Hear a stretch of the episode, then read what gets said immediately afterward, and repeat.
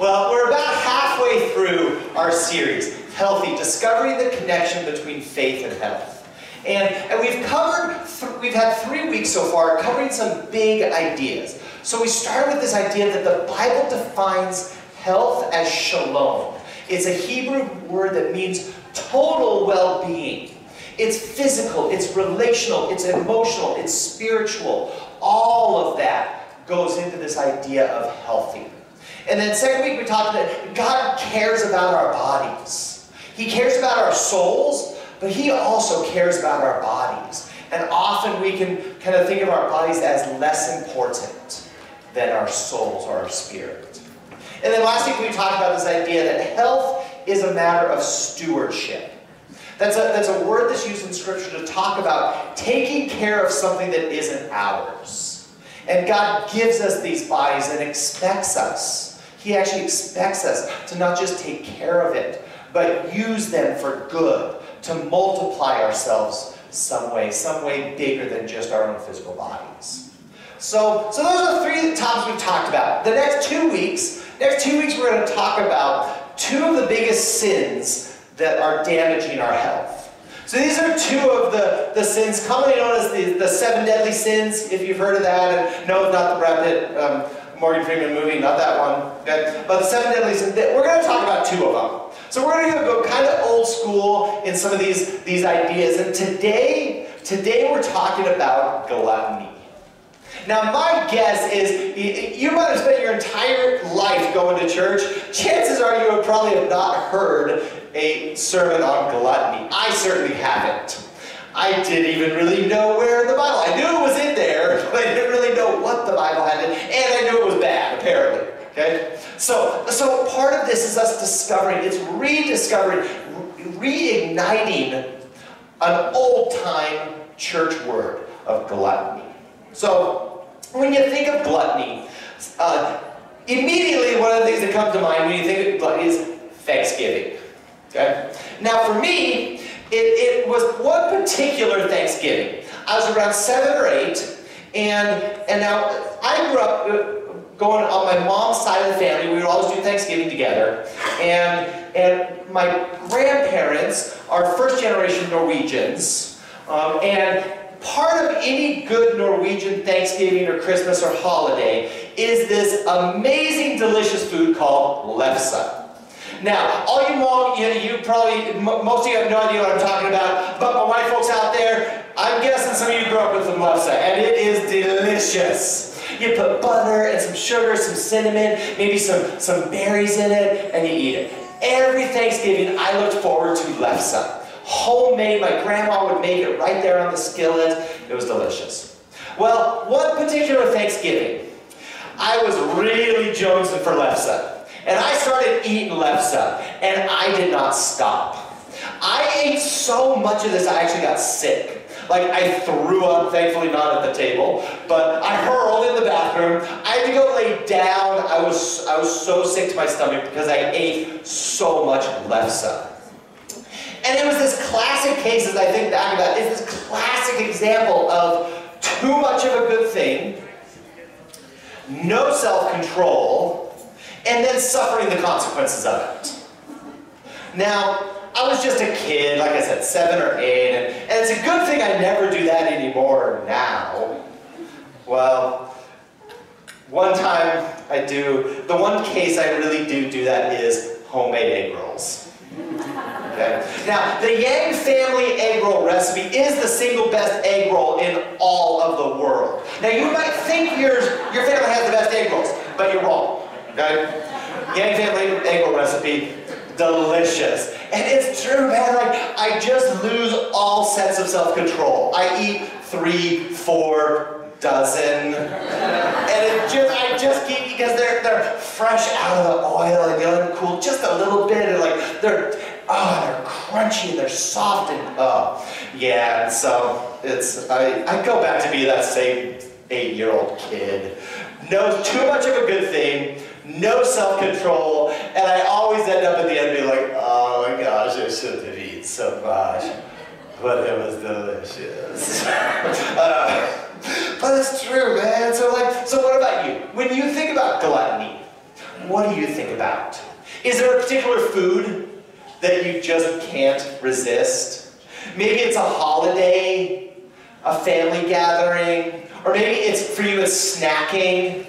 You just pop open the family size bag of Doritos and go to town on it, and you end up with just crumbs by the end. maybe it's desserts. You can't pass up delicious baked desserts and creamy and fruity and all that yumminess. Okay? Yeah, now we're all hungry, man. Okay? um, or maybe it's not food at all. Maybe your struggle with gluttony isn't food. Maybe it's drink. Maybe you know you know you go out and you drink too much. You've had friends tell you you go out and you drink too much. If you ever go out drinking and come back the next morning and don't remember how much you drank, you drank too much. Okay? So maybe for you it's drinking. Okay? Or maybe maybe it's maybe you're a glutton for Netflix or gaming. You can binge watch. You go back and like binge watch Sabrina, Sabrina the Teenage Witch all night. Okay?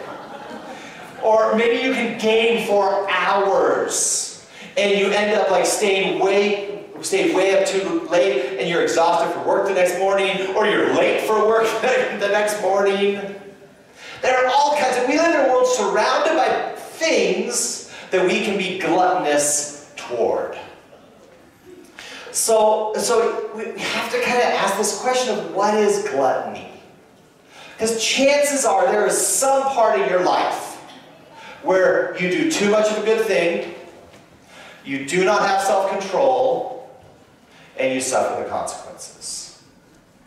Child Greg, it was lefse. Adult Greg, it's homemade egg rolls. What is it for you? Well, today my hope and my desire is that God will be able to speak into these areas in our lives. To bring some healing, bring some reorientation for us. So what does God say about gluttony? What does God say about gluttony? It's supposedly one of these seven deadly sins, which on a little side note, um, that actually isn't right out of Scripture. This was some, some doctrine that was developed very early on by the Catholic Church. Um, there's kind of a verse that's based off of, but it's not really. So don't make too much of this idea of the seven deadly sins.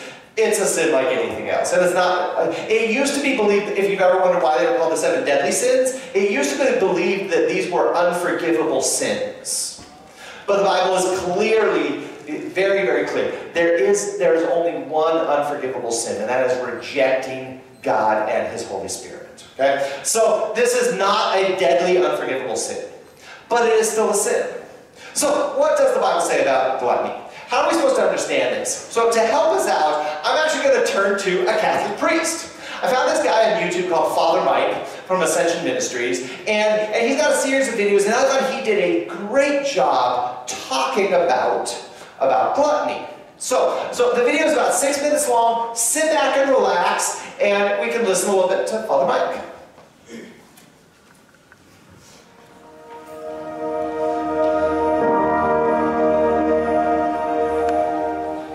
Hi, my name is Father Mike Schmitz, and this is Ascension Presents.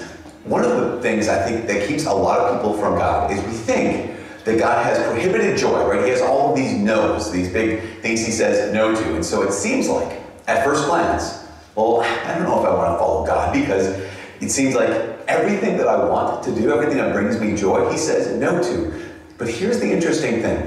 The more closely we look at this, we realize that God has not prohibited joy. God wants us to enjoy good things in good ways. He wants to, us to enjoy the right things in the right way. Our problem is this. Our problem is we actually need these rules, these laws that God gives us because we don't know how to enjoy ourselves. I mean, how many times have you been in the kind of situation where you found something you liked?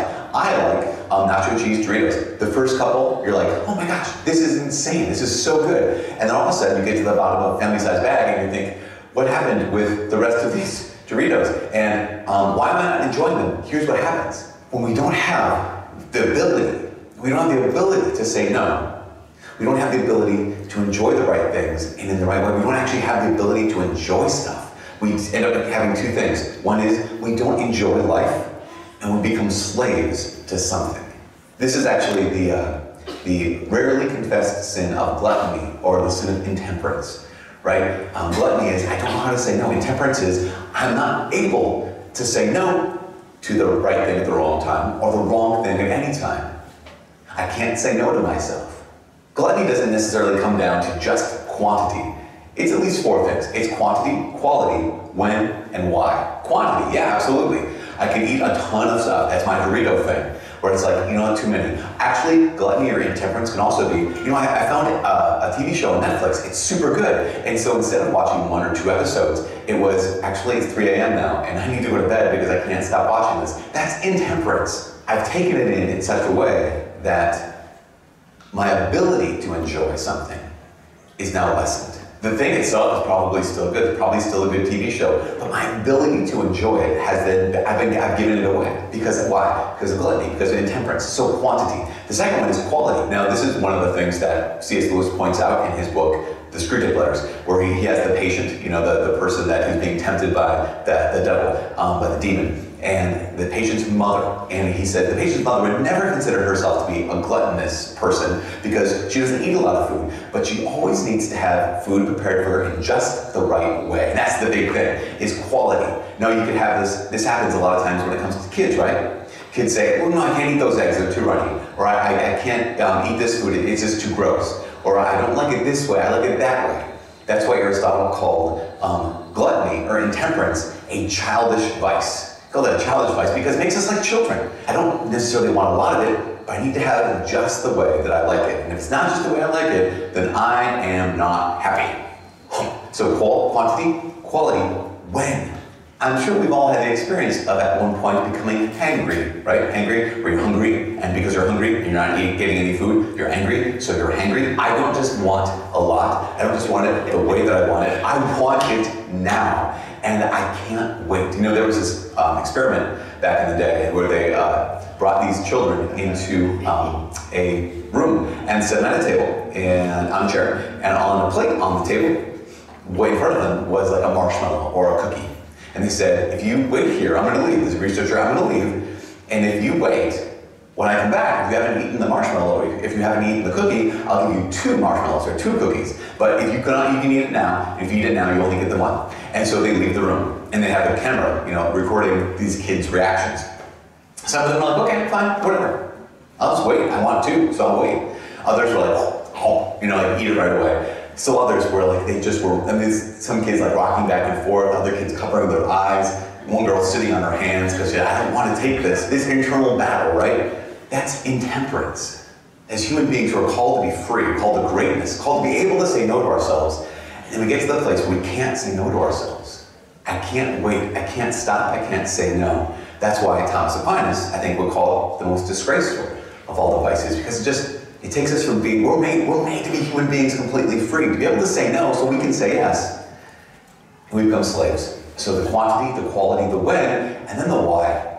How many times have you and I been in a situation where, why am I drinking this? I, don't, I don't know. I just want to drink. Oh, why am I eating this?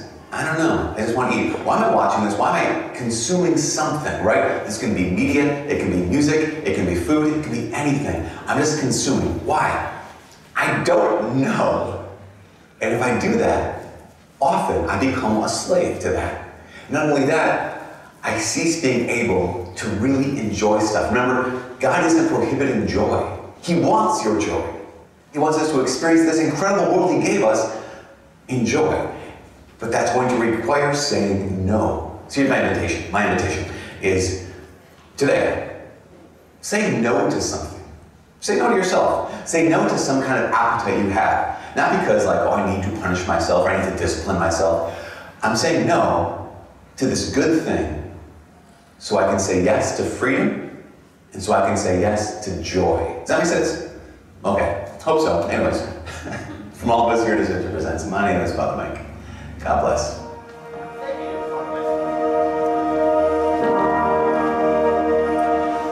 So, so there's a little introduction to gluttony. Let's take, let's take a look at what the Bible says about gluttony. So, the first and foremost, the prominent theme around gluttony is the idea of eating too much. Okay? And Proverbs is, is one of the, the biggest places that talks about gluttony. So we're going to look at a few passages in Proverbs. We're going to start with this one out of Proverbs 23. 1 through 3. When you sit to dine with a ruler, know well what is before you, and put a knife to your throat if you're given to gluttony. Do not crave his delicacies, for that food is deceptive. So I love this passage for two reasons. First, it's so blunt. You know, if you know you're gluttonous, if you know you love to eat a lot, put a knife to your throat. Take the knife off your steak and put it to your throat.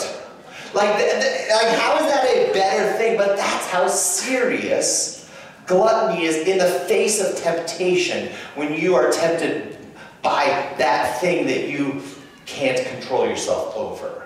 So that, that's the first, I, I love that phrase, just put a knife to your throat. And then the other one is brilliant, is the, very, the last line. But that food is deceptive. That food is deceptive. And if you've ever gone to the kitchen because you're, you're upset, you're stressed, you're bored, you're hangry, if you've ever gone to the kitchen and eaten or drank to fix an emotion, you know that food is deceptive. Because food promises to make us feel better. Food promises to kind of to, to take the bad stuff and, and put it away. And it might work for a few bites, but if you keep going, the food promises, but rarely delivers what it promises. That food is deceptive. Our food lies to you. The food industry lies to you. And we all, and I, have kind of bought into this lie of how food can make us feel better. And then we start into that vicious circle of too much of a good thing, no self control, and suffer the consequences. A little later in that same chapter, in 23, it, it has this verse.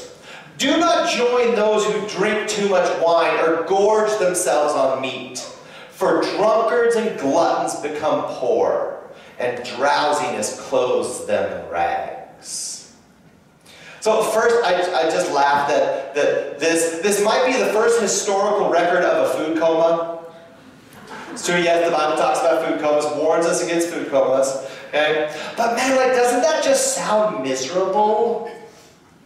Okay? That, that is not the promise that food gives.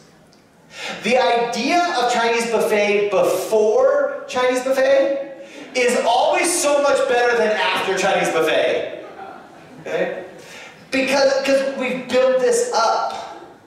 Half price happy hour sounds awesome. Great way to wind down from a hard day at work after far more than your share of half price drinks, all of a sudden happy hour isn't sounding and feeling all that good. And that's, that's the promise and the failure of food and drink and of, of what we think it can do for us. And here's kind of a reality check of sort of a pretty miserable result of gluttony and drunkenness. I have yet to encounter anybody who loves their life of eating way too much or getting drunk all the time. I've never met a person who loves that part of their life. And that's and this is why. So so th- there's another verse also in Proverbs, and I like this one because it's Proverbs is wisdom. So this is just a good piece of wisdom. If you find honey, eat just enough. Too much of it, and you'll vomit. Yeah, I could have used this as a seven-year-old. And I, I joke, but it's actually great eating advice. Think about that. Think about if we all when we found something awesome and delicious, just eat a little bit of it. Enough to enjoy ourselves and then go on with life. How much better, healthier, smaller waistlines, like how much better would it all be if we really took this advice to heart? And that what's fascinating about this is notice it doesn't say don't eat it. When you find some honey, when you make egg rolls. It's not saying don't eat it, but it says just eat a little bit. Enjoy it, and then stop, or you'll puke. So, so those are a few of the verses. There are more that kind of along this same theme of eating too much. But you know, there's something about gluttony that's actually deeper than simply eating too much. There's something that is far deeper, far more dangerous, and I think that's re- it's really the reason why gluttony, God calls gluttony a sin.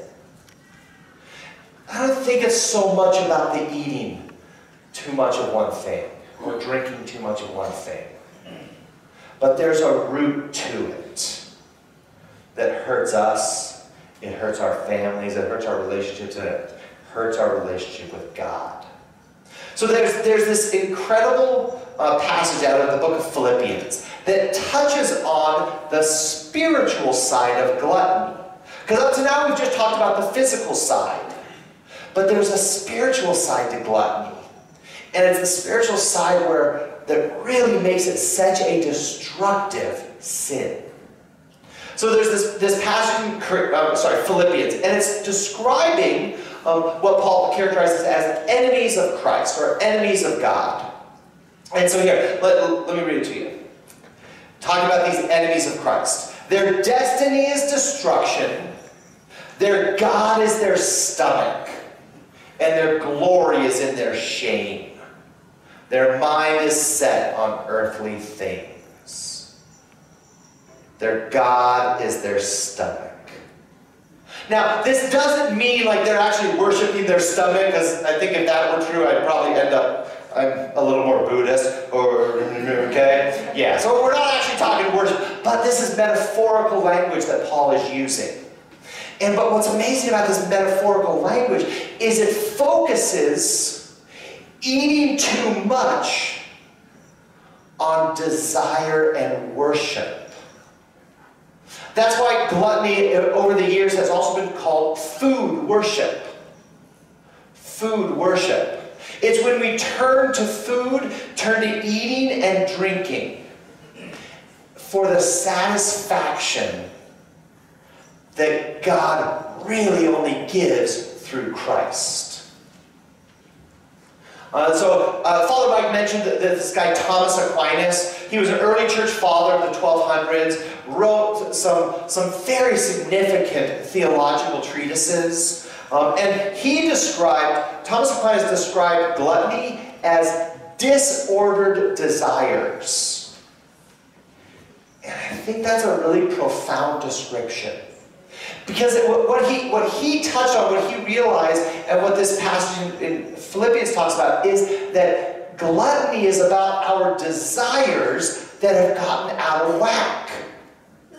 You know, you drive your car long enough and you hit a few potholes and a curb now and then, and your tires get out of alignment, and if you let that go long enough, then they start wearing incorrectly, and it, it's just a mess, and you have to replace the whole tires. Okay?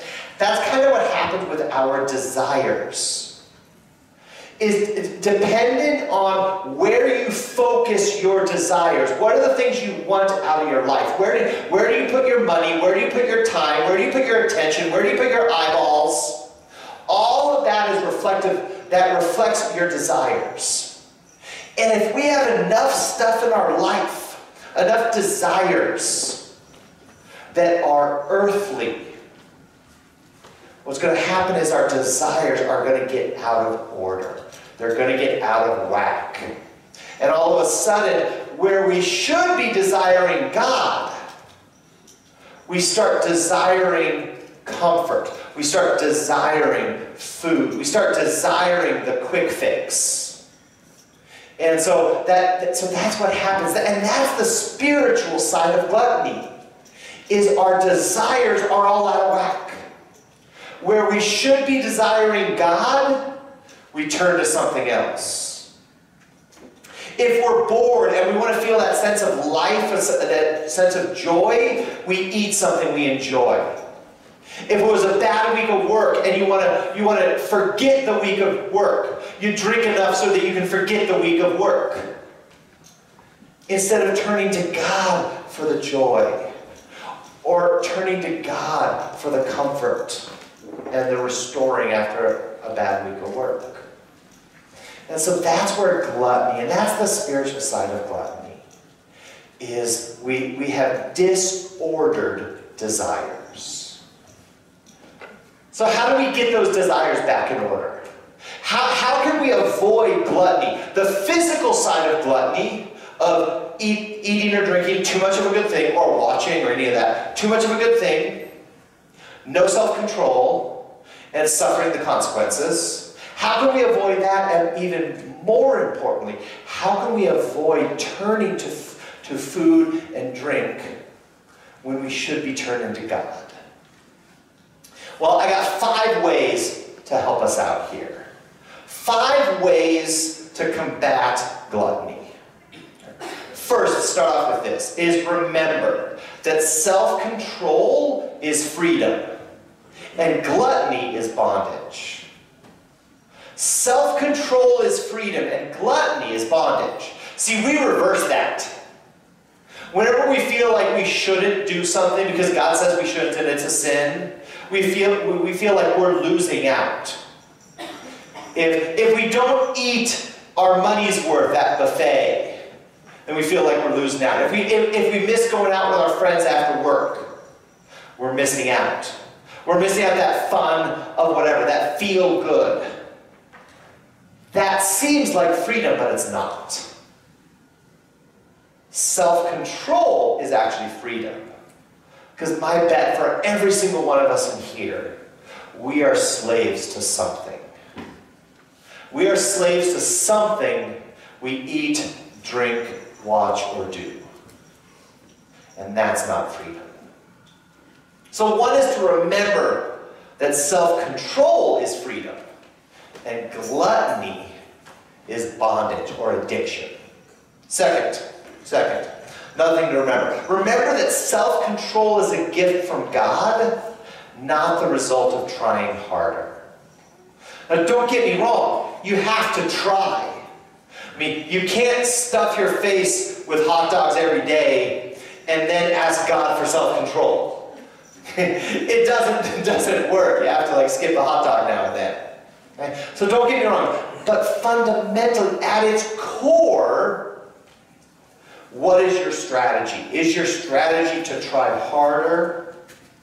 Or is your strategy to ask God for help? Turn to be empowered by the Holy Spirit, to give more of your life over to Him so He can in turn give more of His life to you. You still have to try. You still have to work. I mean, we have to go to the gym. We have to make smart choices at the dinner table.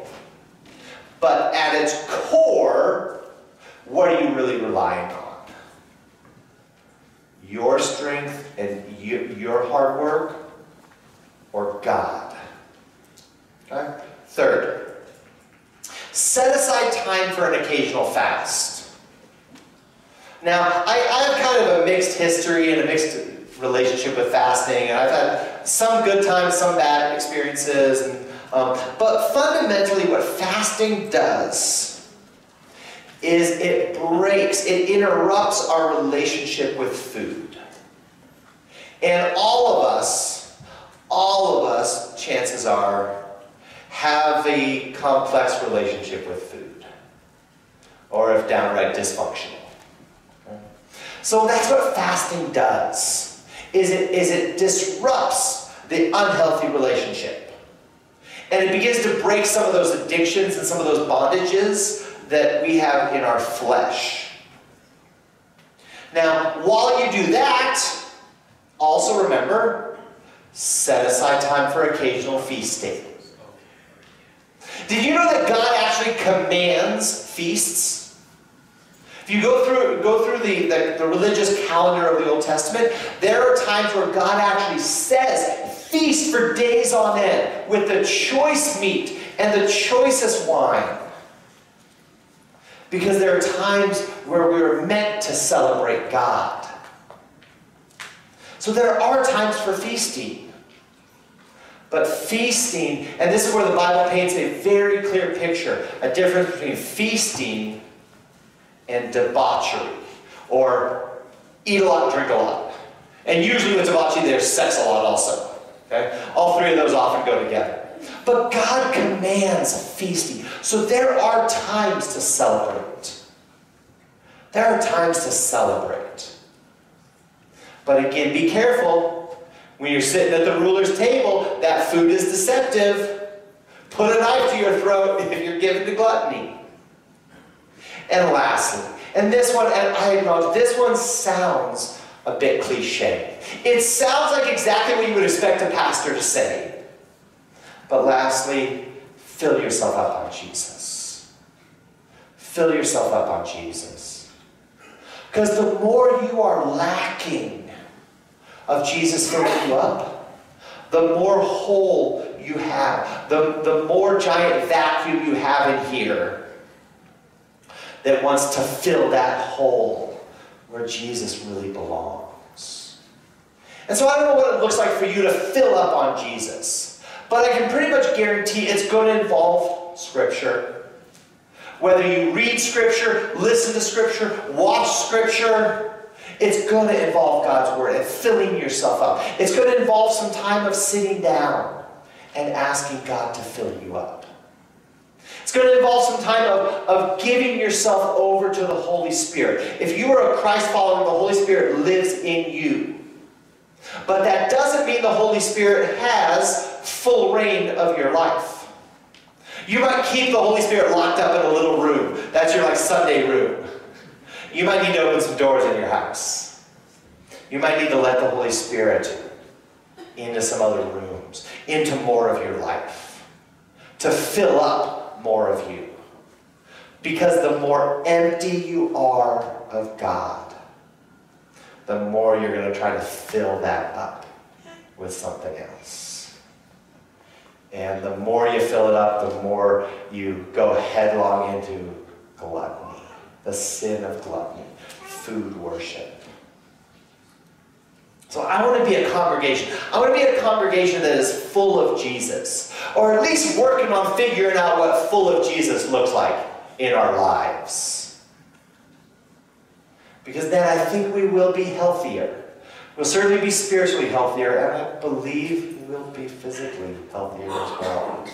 I know I would be physically healthier.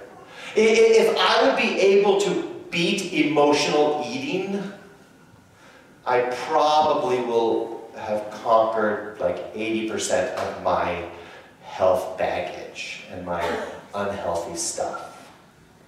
Um, I wish I had a good answer for that yet, but I don't.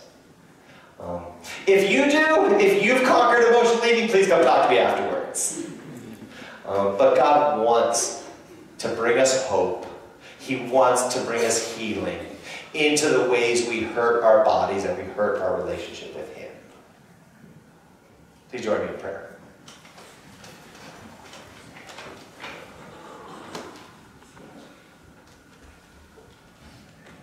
God, we acknowledge, we take this time to say that we are yours. We do not belong to ourselves. Our decisions are not our own. We are yours. God, we, we cry out to you for help, Lord, to avoid the sin of gluttony. Uh, Lord, help us see the areas in our lives where we are turning to, to food or drink when we should be turning to you. Help us have the courage to make good choices and do hard things. Holy Spirit inside us, empower us. Take over our lives, take over our bodies, take over our choices, and empower us to live the full, conquering, victorious lives that God desires for us. God, I thank you. You love us. You love us regardless of our weight, our shape, and our size. And you love us not for anything that we do, but exactly for who we are your creation. I pray this in Jesus' name.